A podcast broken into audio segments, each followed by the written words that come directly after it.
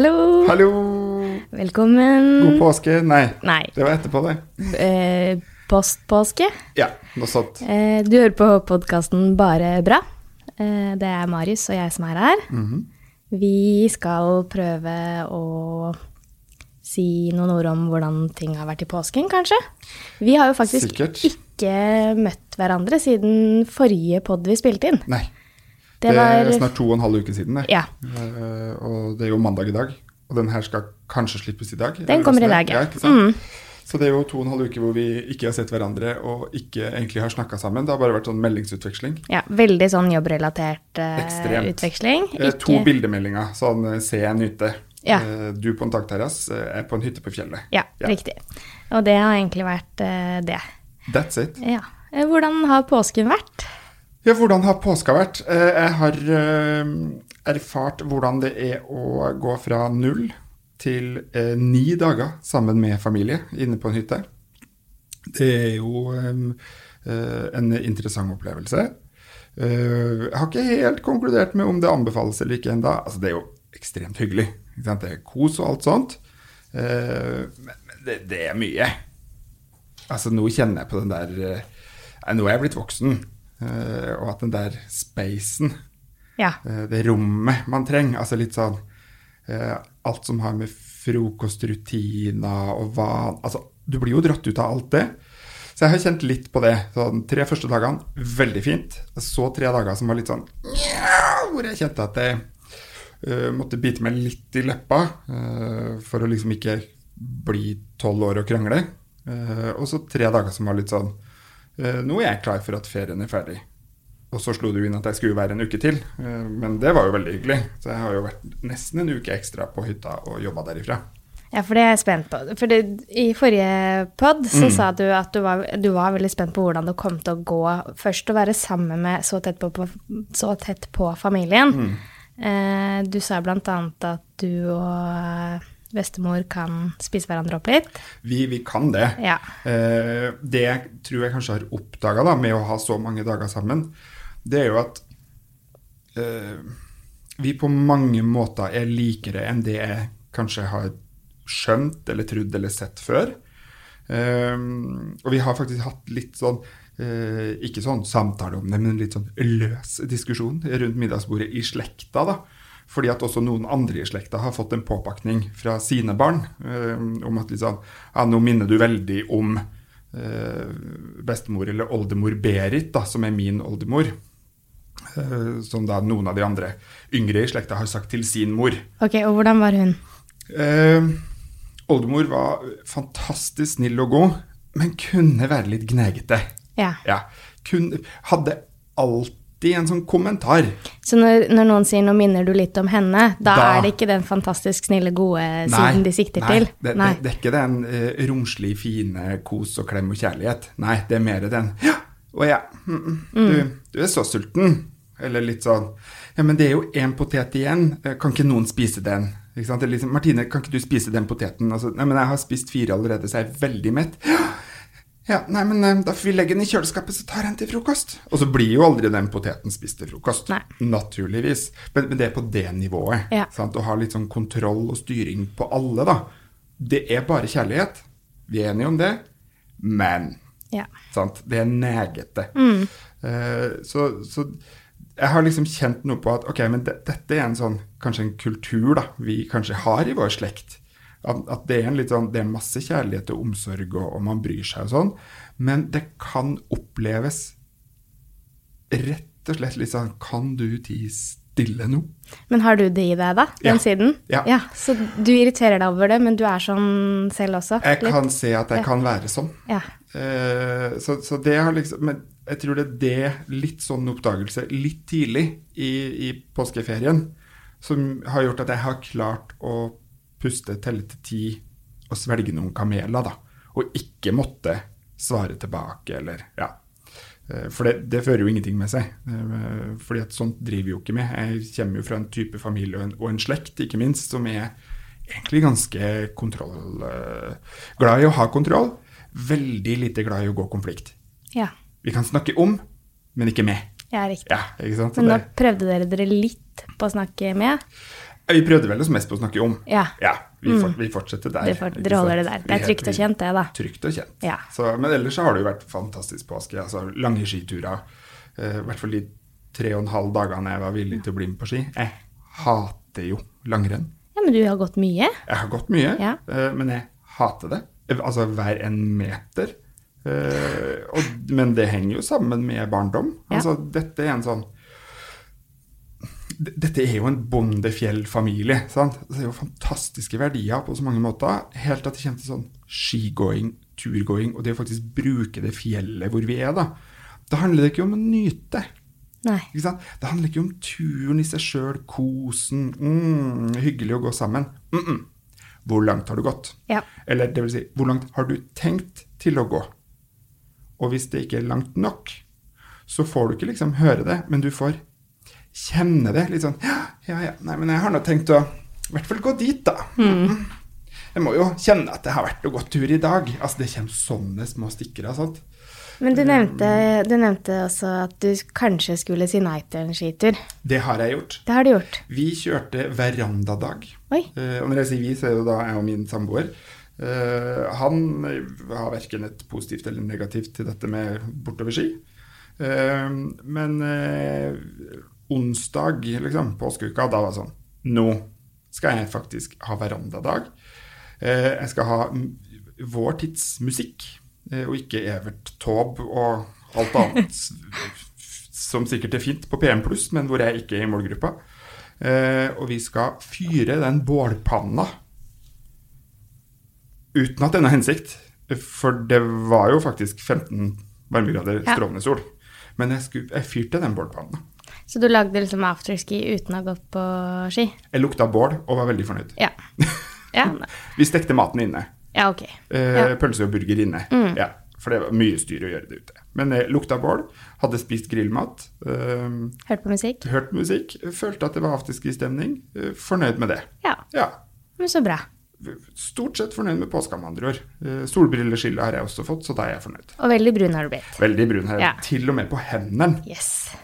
Altså, går det an, liksom? Ja ja, kjempebra. Mm. Men uh, du har jo ikke vært på fjellet. Nei, Hva har Martine gjort? jeg har uh, stort sett vært her i Oslo. For du skulle jo ha bypåske. Jeg skulle ha bypåske. Ehm, meldte at det skulle bli rolig, avslappende, tusle rundt i byen, masse sol. Det har det også, også vært. Ehm, det har jo vært helt sånn nydelig, nydelig påskevær, de beste forutsetninger. Ehm, men så må jeg være så ærlig å si at det har vært sånn opp og ned, altså. Jeg var veldig sånn Gleda meg veldig til å nyte. Men så er det jo litt sånn da at eh, påske er, eller høytider eh, i all hovedsak, er jo litt sånn familietid for mange, da. Mm. Mye fokus på det. Ja. Og så hadde ja, ikke sant? Og jeg hadde slått meg litt sånn til ro med at Nei, sånn er det ikke for meg. Men så har jeg jo en mor, da, Mm. som nok ønsket at vi veldig skulle få til litt sånn familiepåske. Ja. Ja. Eh, problemet er jo at hun strever litt med planlegging. Mm. Eh, sånn at det var ikke sånn to uker i forveien spørre om vi skulle møtes. Nei, nei, det er det var jo litt sånn Hei, kan du møte meg i morgen? Ja. Det, så det, jeg møtte henne en dag i påsken. Mhm. Eh, det var eh, opp, opp og ned, det også, kan man si. Um, men um, veldig fint på mange måter. Og hyggelig å se henne. Hyggelig å være sammen med henne. Um, men det setter i gang en del følelser og, og tanker, og, og det kan være litt sånn utfordrende også. Mm. Så Hva er det som liksom Hva er de sånn første tankene og følelsene da, som dukker opp i den situasjonen? Mm, det som nok er det vanskeligste, er at jeg ikke helt vet hva jeg går til når jeg skal møte henne. Sant? Eh, at jeg ikke helt vet hva slags form hun er i, hva slags humør hun er i. Um, For du har jo tatt, sånn som jeg har skjønt det, såpass ikke avstand, det, det er det ikke, men, men du har på en måte en armlengdes avstand Ja. til det. sånn at du er jo ikke der at du eh, nå lenger nødvendigvis følger med fra dag til dag Riktig. hvordan ting står til Ja. hele tida. Riktig. Men så er man jo, eller ikke mann, nå skal jeg snakke kun på vegne av meg selv, eh, veldig sånn eh, Magefølelsen er jo veldig sånn godt eh, utrusta og eh, sånn at eh, det er ikke så mange signaler man skal få i den ene eller den andre retningen før man vet, eller før jeg vet liksom hvordan ståa er, da. Nei, vet jo det uten at vi snakker sammen fra dag til dag. Ja, ja, ja. Ehm, og um, jeg skal være ærlig, da. Det her kommer jeg til å si noe litt, litt om etterpå også, for jeg leste en sånn artikkel som, eh, som jeg ble litt sånn opphengt i, som jeg skal si noe om etterpå. Um, jeg har ikke til hensikt å liksom utlevere min, min mamma. Nei, nei. Uh, men jeg skal være så ærlig å si at uh, hun var ikke det man Og det her var liksom det den artikkelen handler om òg, men hun var ikke rusfri da vi møttes, da. Eh, og så trenger jeg ikke å utdype hva slags rusmidler hun har eh, brukt, eller Nei, nei. hvordan det var, men jeg kan bare si at hun var i ganske godt humør, da. Ja, du var fornøyd. Jeg var fornøyd. Mm. Um, Det var en god dag, på en måte. det var en god dag, og formen den var godt balansert, faktisk. Det kan jo være litt greit innimellom. Ja, og det kan, kan hende er litt sånn brannfakkel, da. Men eh, jeg kjente litt på det, og det er litt sånn skummelt å si høyt, egentlig. Men sånn åh, så at jeg sy egentlig syns det var litt sånn deilig at hun eh, hadde rusa seg før vi skulle møtes. Mm. Eh, for jeg vet at alternativet hadde vært ganske mye kjipere. Mm. Da hadde hun vært litt sånn nedfor, sliten, Mm. eh, hatt mye angst. Krevd mer omsorg. Ja. ikke minst. Og det kan nok hende noen blir litt sånn Eller noen kan bli liksom provosert av et sånt utsagn. Mm. Eh, men så kjente jeg at jeg ble litt sånn satt i litt sånn dilemma selv også, for jeg føler at jeg kan jo ikke si det til mamma. Eller jeg føler at jeg kan ikke si sånn Mm. Fint at du justerte formen og rusa deg før du møtte meg. Fordi da føler jeg at jeg liksom oppfordrer til at hun skal russe seg mer. Mm. Og det vil jeg jo ikke. Mm. Eh, men jeg sa at ehm, at jeg satt, Fordi hun var ærlig om det også. Ja, ja. Hun sa at jeg, jeg måtte det hvis jeg skulle klare å treffe deg. Mm. Eh, og da syns jeg at jeg setter pris på liksom ærligheten, Mm. og at jeg sa at eh, Du slipper i hvert fall å sitte og lure da, Ja. på om det ja, Mm. hadde hun fiksa noe, eller var det generelt en bra dag, på Mm. en måte. Og det merker man jo fort. Ja, ja. Eh, ja, ja. Man merker jo fort hva som er tilfellet uansett, det eller er det gjør i hvert fall jeg. Men, eh, men eh, ja, jeg, tenk, jeg, ble, jeg tenkte veldig mye på det både da og i etterkant. Altså sånn eh, Det er veldig, veldig lenge siden mamma og jeg har ledd sammen. Mm. Altså at, vi har hatt, at jeg har opplevd at vi har hatt eh, en sånn hyggelig stund, da. Mm. Eh, og så er det jo kanskje et sånt paradoks at det liksom må rusmidler til for at man Mm. skal klare å Eller at hun kanskje skal klare å slappe av såpass mye at eh, vi faktisk liksom Det var sånn at jeg kjente litt på sånn Oi, jeg så liksom sånn glimt av den gamle mammaen min Mm. når hun faktisk var rusa. Um, og det var litt sånn eh, rart og litt trist, Mm. men samtidig så mm, endte jeg liksom opp med en litt sånn herre uh, Ja ja, men så er det som det er, og så uh, man, tenker jeg, liksom mer litt sånn uh, Vi hadde den stunden da som var uh, eh, ok for oss begge to. Vi var ikke sammen så lenge, vi var sammen et par-tre timer. Um, men klarte å ha det hyggelig da, da. Mm. Um, og så Ja, det kan nok hende noen liksom Jeg vet ikke om noen blir provosert av det. Det er kanskje liksom Det blir man kanskje ikke, men uh, Jeg tror mange av oss som har noen av de uh, samme opplevelsene uh, med foreldre som har strevd eller strever med rusmidler, kan kjenne seg igjen i den lettelsen eh, når rusen er, mm. på en måte. Og når den funker. og Hvis når man den kan funker, når det er stabilt, når, Ja. det, når det er sånn ah, Ok, jeg veit at Men nå er det i hvert fall urolig, det er litt glede her. Det, det går an å være sammen. Uh, opp og ned og fram og tilbake. Det, det, altså, det blir mindre usikkert. Og så høres det kanskje rart ut for dem som ikke har opplevd det. Eh, men jeg tror det er gjenkjennbart for mange av oss som har opplevd det. Eh, men det er klart Noen har heller ingen gode relasjoner til sine foreldre. Eh, Så, det er jo ingen fasit. Men jeg kan i hvert fall kjenne meg veldig godt igjen i akkurat det der Yes, nå? Jeg har fått fiksen sin, nå er det stabilt. Da vet jeg at det er stabilt i noen timer. Kanskje jeg kan håpe på en dag eller to. Mm. Og at det er en merkelig lettelse i det, da. Ja. Eh, så det var egentlig liksom veldig ok da vi var sammen.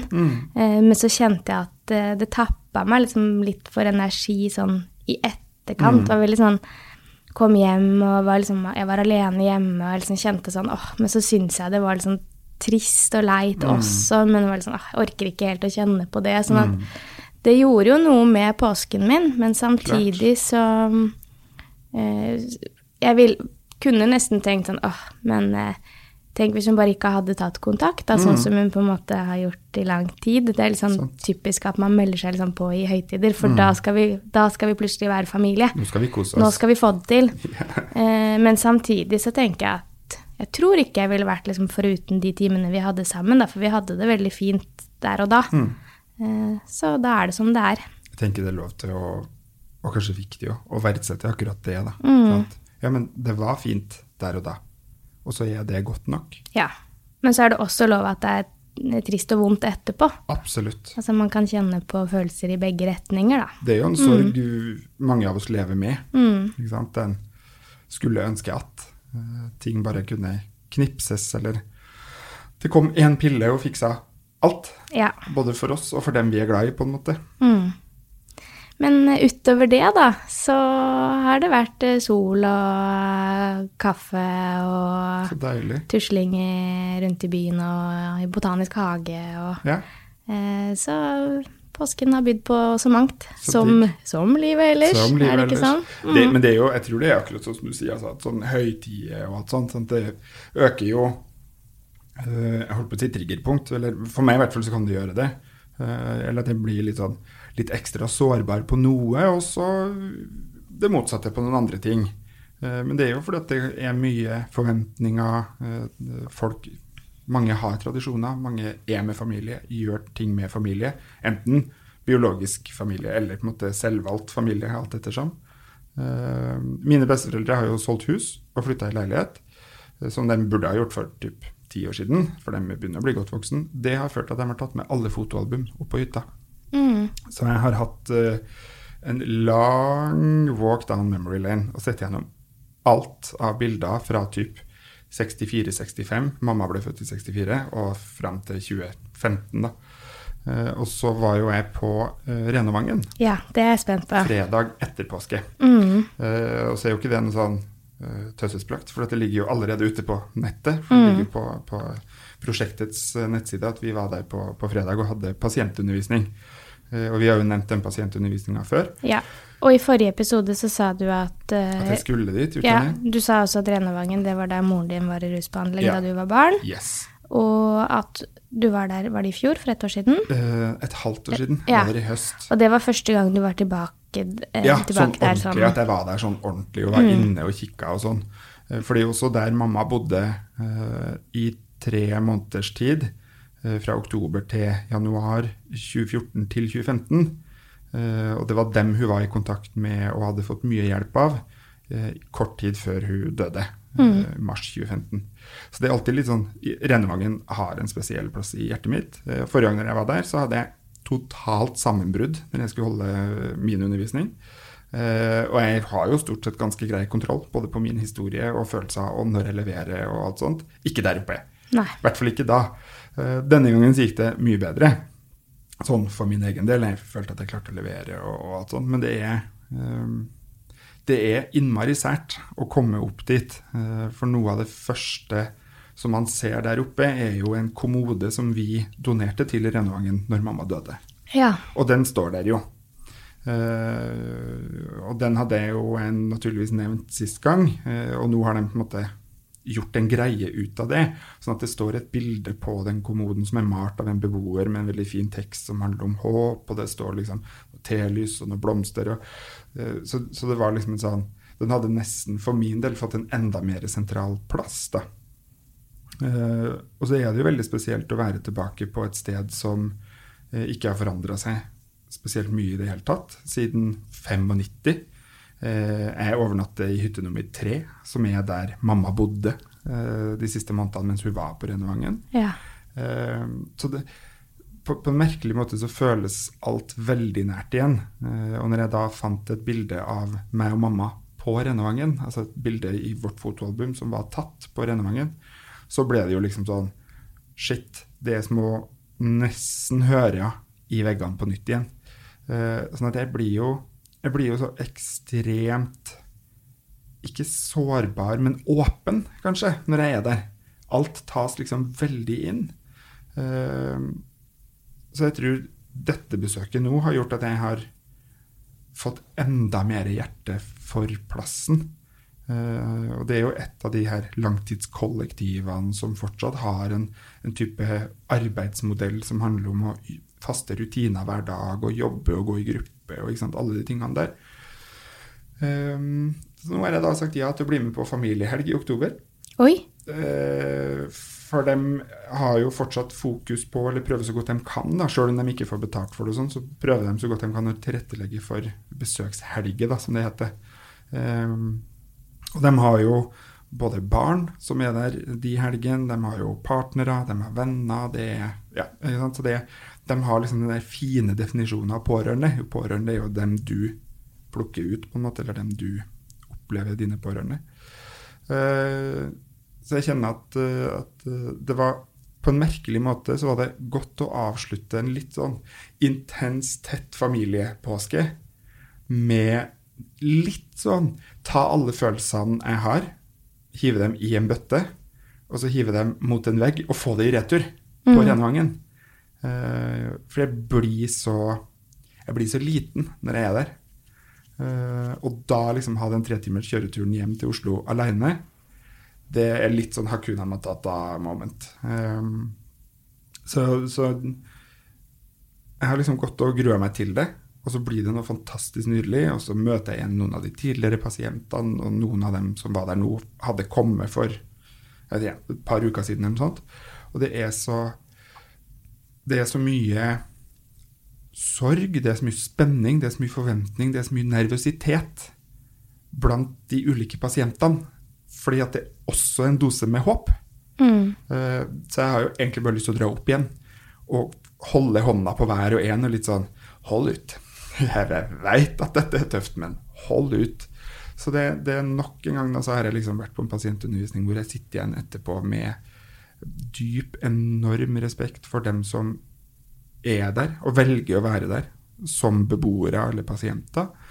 Og ikke minst dem som jobber der. Mm, virkelig. Med alt de har. Og, og, en av dem som er ledere der oppe, fortalte for første gang sin historie. Uh, hva hun hadde med seg i sin bagasje, og hvorfor hun har valgt det yrket og den karrieren hun har valgt.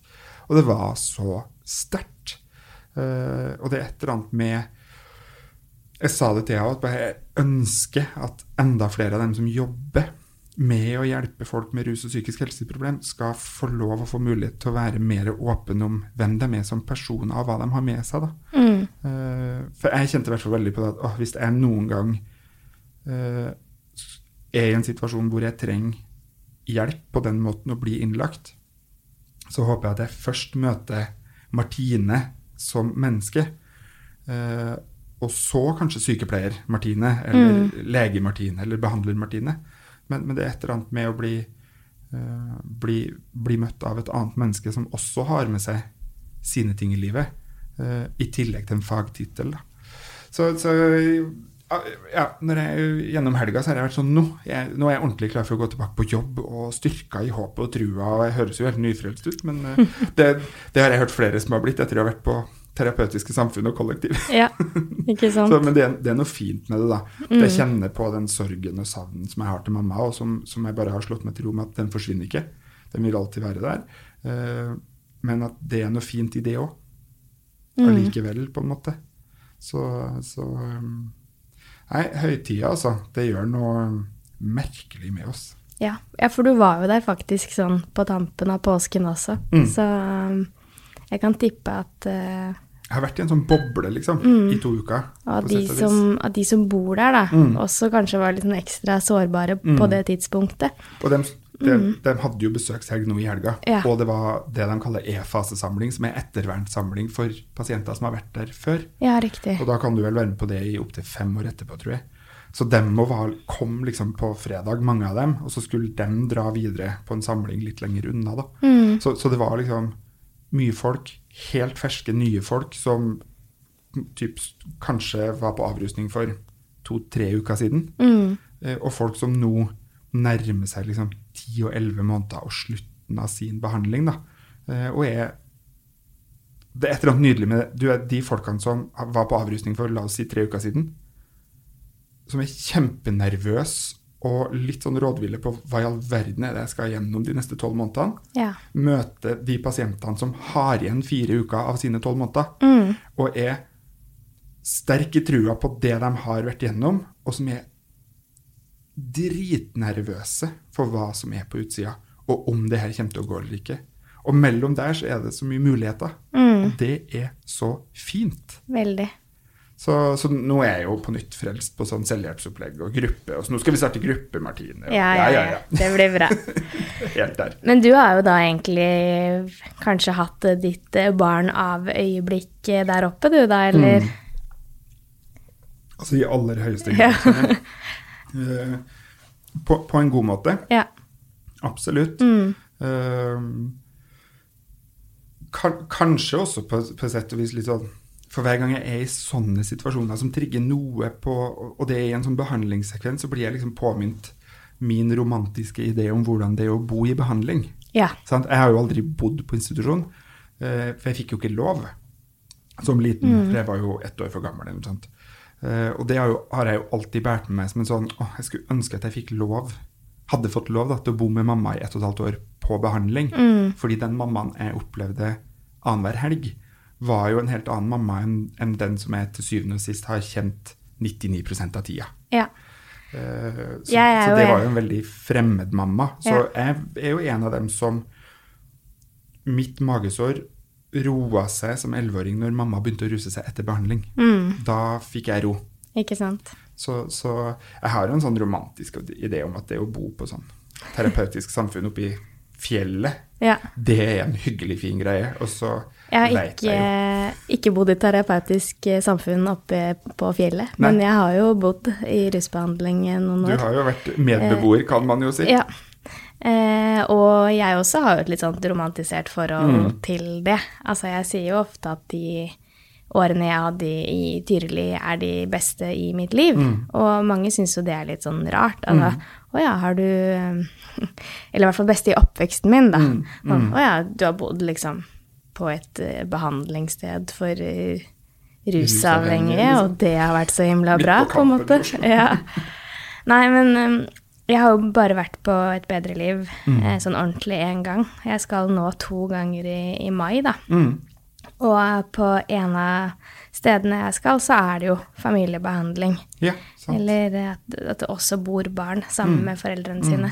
Og det er jeg veldig, veldig spent på. Mm. Jeg er spent på hva det, hva det vekker i meg også. Mm. Av eh, minner og følelser og eh, Eller om det vekker noe i det hele tatt. Det, det Jeg vet jeg at jo Første gangen jeg eh, opplevde det, på, det var på Borgestad i Skien. Mm. Så, eh, så skrev jeg vel en blogg eller en tekst eh, som het 'Kjære lillegutt' eller et eller annet Mm. sånt.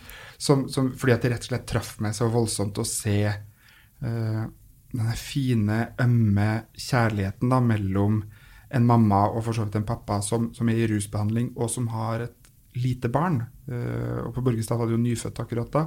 Så, det, det, er så, det er så uskyldig, det er så fint, det er så Ja. Samtidig som at jeg kjente på en sånn åh, Hvorfor fikk ikke vi den hjelpa, eller Ja. Ja. Skulle ønske at jeg, jeg også kunne fått sånne øyeblikk, på en Mm. måte. Um, men det er ja, vær åpen for det du for det du kjenner når du kjenner det. Mm. Uh, og så er det jo jeg holdt på å si bare følelser, så det, det er ikke skummelt. Men, men det er på en måte det, det, det er mer skummelt i hodet på forhånd, begynner jeg i hvert fall å lære meg. Mm. Uh, Katastrofetankene er jo ti ganger så store som hva som faktisk hva jeg faktisk opplever, og hva som faktisk skjer. Da. Ja. Men det, det er jo Ja, det går stadig inn i behandlingssituasjoner eh, der vi er gjester og skal forelese, og jeg blir bare ydmyk og full av respekt for dem som eh, går prosessen, tar sin prosess, står i det, heller ut. For det er fanden ikke enkelt, altså. Virkelig ikke. Eh, ja, vi har litt eh, tekniske problemer her. Eh, men det ser ut som avspillingen går. Det må vi håpe på. Vi ser om jeg klipper bort det her etter hvert, da. Ja. Nei da, kanskje ikke. Eh, ja. Ditt øyeblikk. ja. Jeg også tror, har jo kjent veldig på det der å være barn av, da, Mm. i møte med mamma og sånn i, i, em, i eh, påsken. Men um, vi snakket jo litt om det her med å være barn av, eller barn av øyeblikk i forrige podkast. og, og jeg hadde et litt sånn sårt et. Det her var før jeg møtte mamma, før jeg visste at jeg skulle møte mamma. Men det endte opp med å bli litt sånn komisk, eller igjen overrasket over mine egne følelser, da. For um, i leiligheten der vi bor, så la jeg plutselig merke til at eh, at det var en sånn I taket så var det sånn veldig lite synlig, men det ser ut som det kan ha vært en litt sånn loftsluke i taket. Ja. Altså sånn, for vi bor i etasjen under loftet. Eller vi bor Ja, i liksom Ikke sant? Øverste Ja. underloftet. Ja. øverst under loftet. Også, Det er råloft oppe, da, sikkert. ja. Og så, så har jeg ikke lagt merke til det før. Så sier jeg til, um, sier jeg til kjæresten min sånn Jøss, ser du ser nesten ut som det har vært sånn takluke der. Eller sånn loftsluke. Det, det har jeg ikke sett før. Og så plutselig så kom jeg på at mamma hadde en sånn loftsluke i, um, i den forrige leiligheten hun bodde i. Ja. Det var sånn helt rart. Altså det bare bam! Den luka fikk meg bare til å tenke på mamma, og plutselig så kom det bare sånn Jeg vet ikke, det kom sånn helt brått over meg, og jeg ble veldig, liksom, veldig sår og trist og begynte å gråte helt sånn plutselig, og jeg tror jeg til og med sa det sånn Å, jeg savner mammaen min. Altså jeg ble et sånt lite barn da, som savna Altså jeg ble liksom eh, lille Martine som savna mamma. Og det er ikke så ofte jeg kjenner på det, da. Så jeg ble litt sånn tatt på senga av mine egne følelser over mitt eget savn. og så sier eh, Erik, eh, og det her var jo veldig fint, eh, fint tenkt, men så sier han sånn Der har du barn av øyeblikket ditt til neste podkast. og så sier jeg sånn Nei! Det er det verdt Altså sånn derre eh, Ble jeg bare sånn Da ble jeg så irritert over at han liksom skulle begynne å definere mine følelser, for da følte jeg at Uh, jeg, tror, jeg tror jeg kjente på at liksom følelsene mine var feil, da, på en eller annen måte. Ja, Eller sånn der um, mm, At barn av øyeblikket plutselig var en greie, Eh, ja, liksom? ja, på et vis. Eller jeg vet ikke, for jeg følte plutselig sånn Å nei, nå, jeg, nå følte jeg noe jeg kanskje ikke burde ha følt. Ja, eller nå hadde jeg en liksom Å ja, når han begynner å definere det her som et sånt øyeblikk, da betyr det at dette var en sånn voldsom reaksjon som jeg ikke burde hatt, ikke sant. Og så ble jeg liksom irritert, reiste meg opp, gikk, og bare liksom «Ah, Nei, jeg var ordentlig liksom irritert. Og det handla nok om at jeg liksom kjente at jeg følte meg feil, da. Eh, og det jeg, har jeg ofte liksom kjent på at, eh, at jeg føler at um, at følelsene mine liksom ja, er feil, eller ja. enten at jeg føler for mye, eller at jeg føler for lite, eller at det er Mm, feil følelse til feil tid, eller eh, Og det følte jeg nok at jeg gjorde da også, Mm. eller tenkte at jeg gjorde det, fordi at han på en måte kom og kommenterte det her som et sånt barn av øyeblikk, Mm. da. Så jeg sånn, du skal ikke fortelle meg hva jeg skal føle aktig. Og så innså jeg at det var egentlig det som var liksom barn av øyeblikket mitt, den der voldsomme reaksjonen på den derre ikke kom og fortell meg eh, hva jeg skal føle, eller hva, hva jeg ikke skal føle, eller eh, Eller så, ja. Det Jeg måtte le litt av meg selv i, i, i etterkant. Men det er jo noe med liksom det derre eh, som jeg tror vi ofte kan kjenne på sånn Vi kan selv på en måte eh, si det vi vil om våre foreldre, Ja, ja, ja. Men ingen andre skal komme og si noe stygt om våre foreldre. Nei, nei, nei. Og det var litt den der jeg følte på, at eh, når jeg satt der og på en måte savna mammaen min, eh, og, og Erik, veldig sånn godt ment antageligvis, Det er jo veldig hyggelig, innså egentlig. at liksom sånn Oi, her er, her er det et sånt barn av moment. Så ble det sånn Nei, du skal ikke få lov til å fortelle meg når jeg har et barn av Nei. øyeblikk. Eller ei, det er det jeg som skal gjøre. Så han bare ok, greit. Det, så, var han sånn der, så sa han først sånn herre Ja ja, men dette kan du jo snakke om på podkasten. Så sa han nei, det skal jeg i hvert fall ikke gjøre. For nei, det, det er det, det, dette blir for nært, Ja, ja. liksom. Men så innså jeg jo etterpå at det, det går fint å snakke om det. Det er noe med det. Men um, det. Men det er jo nesten litt fint at han på en måte prøver å forstå og tolke hva er det her barnehageøyeblikket. ja. Og så er det jo kanskje det han liksom prøver litt sånn Å, oh, jeg tror jeg har forstått det. Ja, jeg tror også det var greia. Det Og så har han jo faktisk forstått det. Han må bare, han må bare forstå at han trenger ikke å påpeke det akkurat der og da. Nei, han kan tenke det. Du kan tenke det, og så kan du vente litt, noen timer, Ja. og så kan du sånn Du, vet du, jeg lurte på Ja.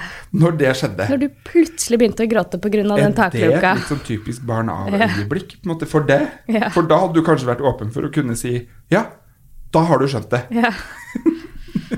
Timing. Alt har timing. Riktig.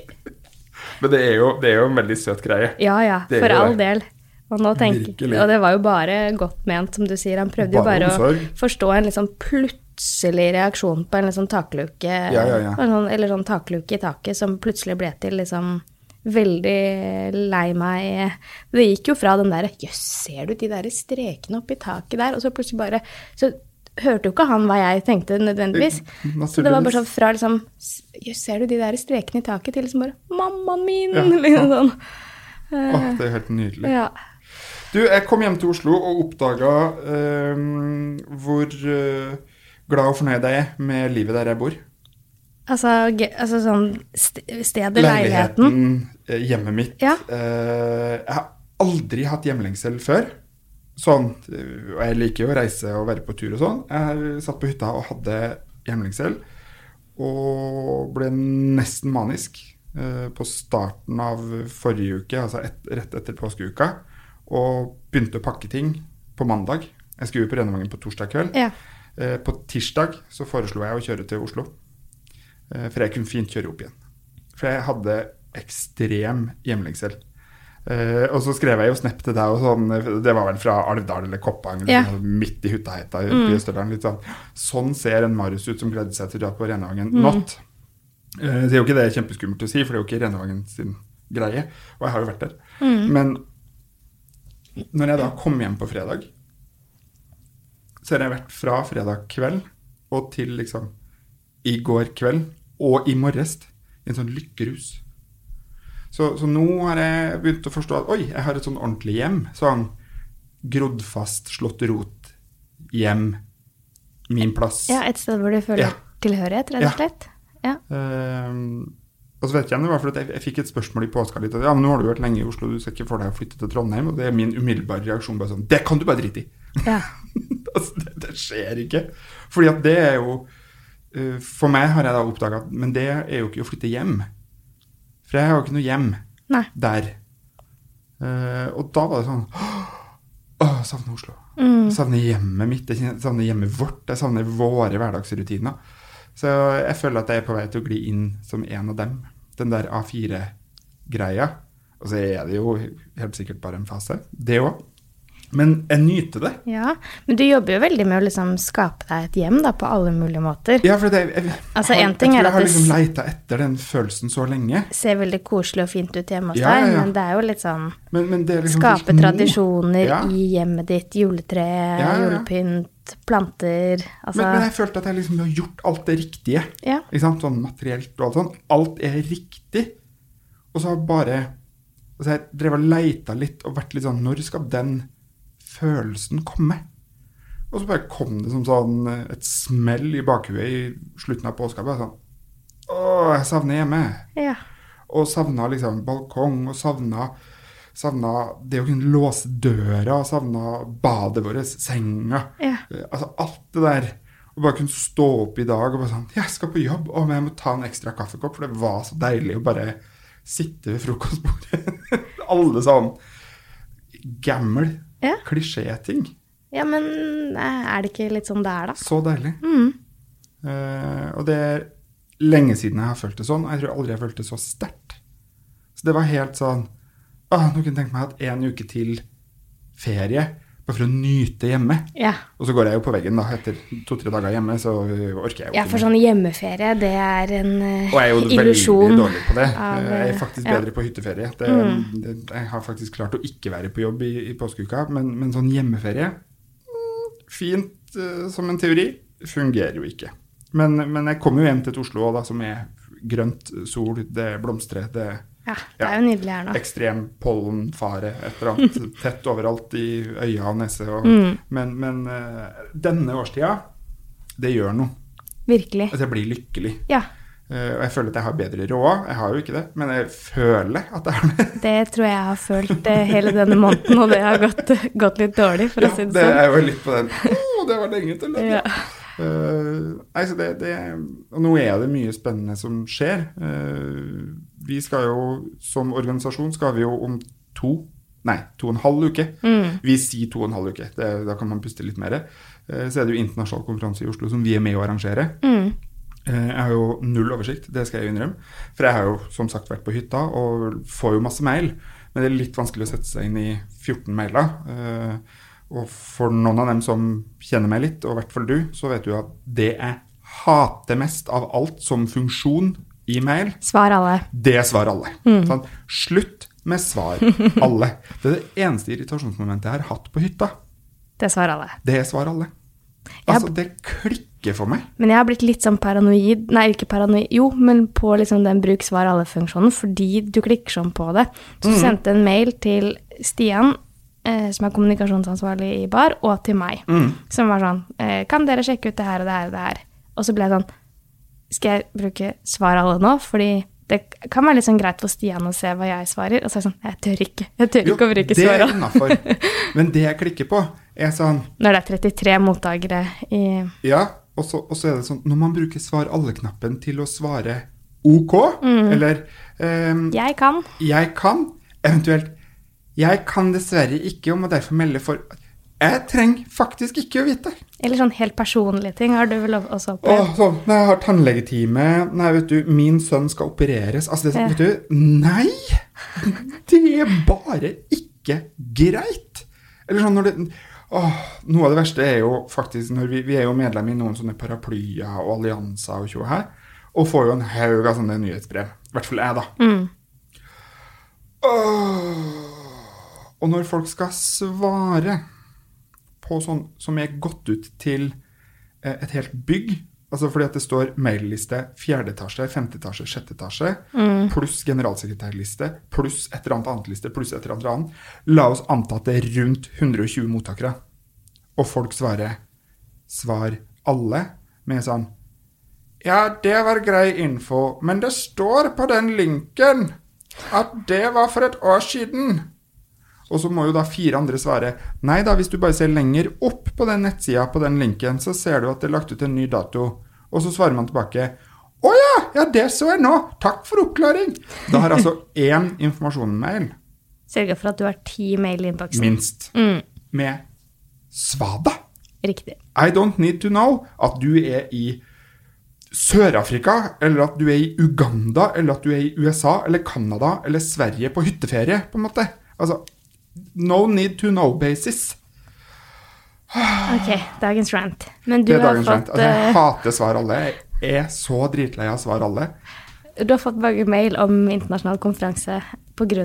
Svar alle. Men eh, Ja. i påsken, men skal du si noe om hva den internasjonale konferansen egentlig Nei, handler om? Nei. Altså, dette er jo eh, Dette er, det er noe av det største jeg har vært med på sånn organisatorisk, eh, så, så jeg er jo veldig spent. Men det det, det basically handler om, er at vi har klart, eh, i samarbeid med mange ulike aktører, eh, fra Australia, USA, Frankrike, Nederland, Tyskland, Norge, Sverige, så, så har vi klart å lage en konferanse som er da fra 14. til 16. mai. Eh, Jeg ser jo nå at vi kunne valgt bedre tidspunkt. La oss ikke gå inn på det. Det er tross alt 17. mai i uka. Kan folk fremdeles melde seg på Ja, det tror jeg man kan. Jeg tror Ja. man kan melde seg på til og med 10. mai. Ja. Det er i hvert fall ledige plasser. Eh, Og det skal være i Oslo. Hele konferansen er oppdelt på Største biten er på The Hub eh, ved Jernbanetorget. Det nye Petter Stordalen sitt hotell. Eh, Veldig pent hotell for øvrig. Eh, uten at vi, eh, vi får noe rabatt, for å si det. Så dette er ikke hashtag reklame, for å si sånn. Men Petter Stordalen kan gjerne sponse oss hvis han vil. Absolutt, han må bare si ifra. Eh, og så skal noe av det være på, på Oslo Met, for Oslo Met er jo da også med som en sånn med ikke sponsor, men litt sånn medarrangør. Stille lokaler gratis. Og så er det eh, Ahus sykehus, altså forskningsavdelinga der. Og så er det Barns Beste, som er et nettverk for barn som pårørende. Eller altså forskere som driver med barn som pårørende. Voksne for barn. Oss, Kreftforeninga. Nå sitter Marius og biter seg litt i hånda, for han er redd for å glemme noen. Har jeg glemt noen? Hvis jeg har glemt noen, så beklager jeg det. Uh, Montage University Australia. Uh, ja, ikke sant? Eh, det handler om, og konferansen heter, og konseptet ser det ut som at vi har bestemt oss for at det nå da skal være, også for framtidig, heter da It Takes a Village.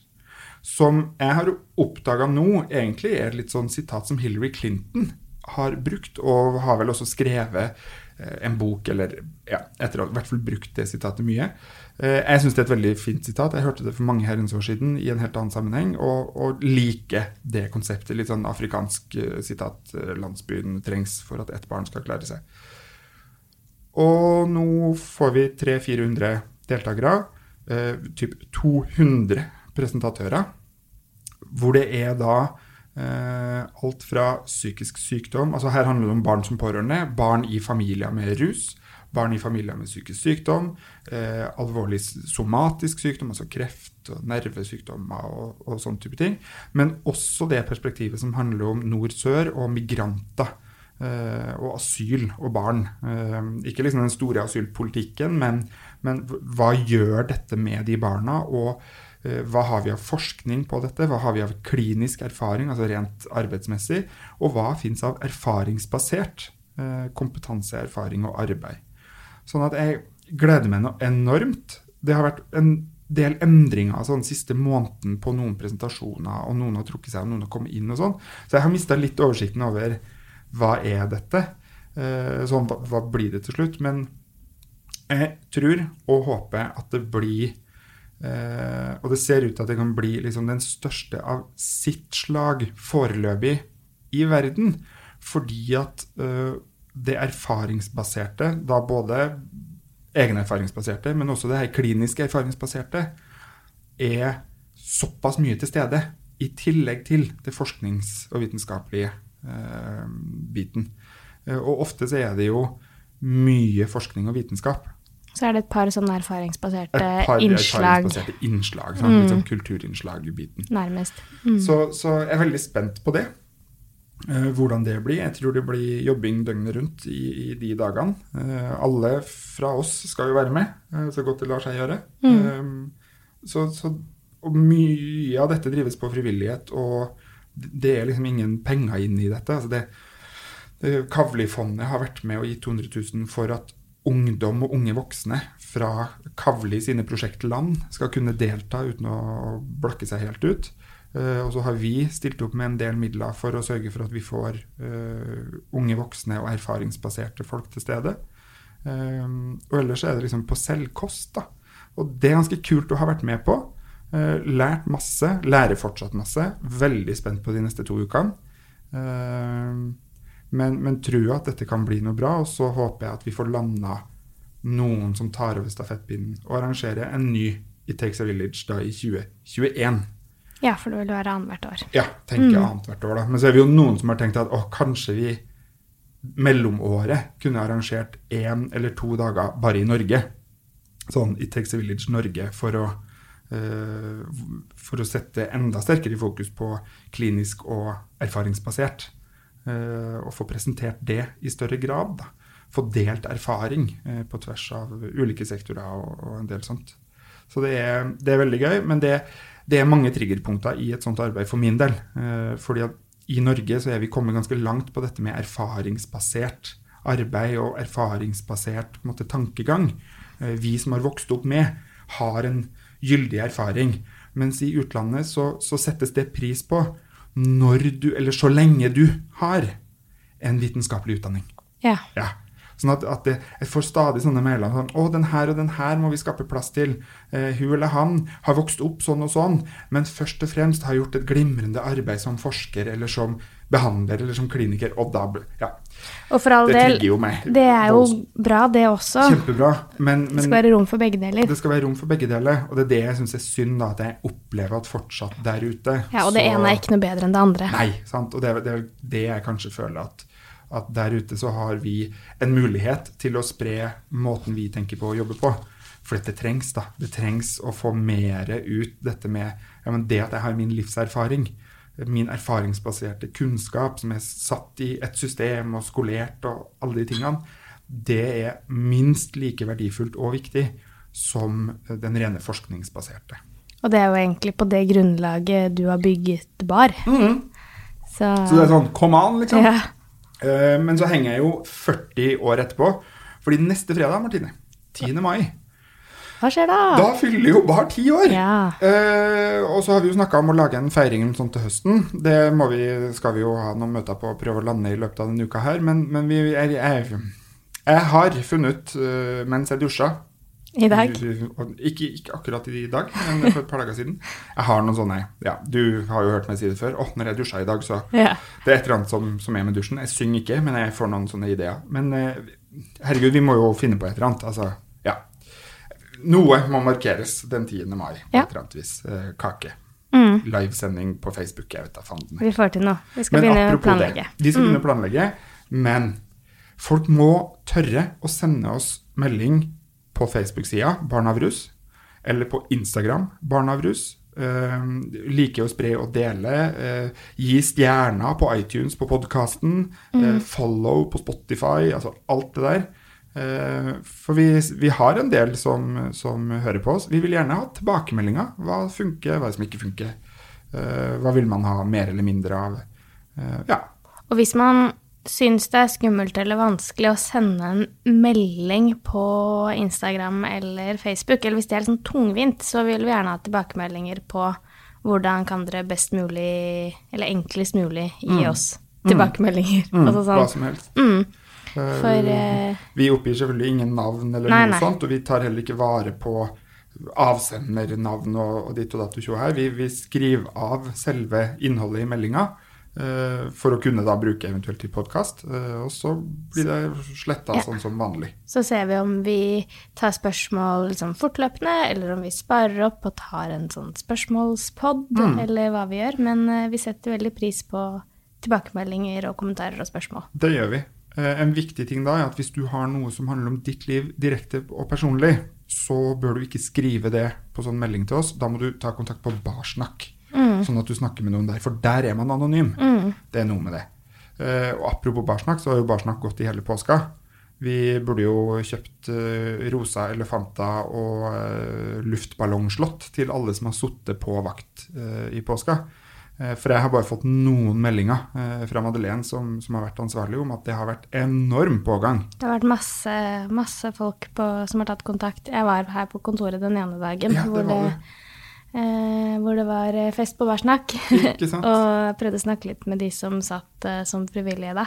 Men de hadde ikke mulighet til å Nei. kikke opp på meg engang, omtrent. Det var eh, full fart. Masse er- folk. Jeg vil påstå at vi har eh, noen av de beste frivillige som man finner i Norge. Helt enig. De er helt fantastiske. Mm. Du, det er sol ute. De påstår at det skal bli opp mot 22 grader i dag. Kanskje vi tar lunsjen ute, da? Det syns jeg egentlig er et glimrende forslag. Mm. Uh, følg oss på Instagram, Facebook, uh, iTunes, iTunes Spotify. Spotify. Uh, ta en soldans hvis det regner der du bor. Hold ut, det går over. Ha en fin uke. Ha en strålende uke. Hvis du trenger noen å snakke med, så minner jeg om at Barsnakk er åpent hver mandag, tirsdag og onsdag fra klokken fem til åtte på kvelden. Barsnakk er en chattetjeneste for deg som har en mor eller en far, eller andre nære du bryr deg om, med rusproblemer. På Barsnakk er du helt anonym. Du kan snakke om akkurat det du vil, stort og smått. Og de fleste du møter på chatten, har egen erfaring med å vokse opp med rus. Du finner chatten på barsnakk.no. Vi snakkes!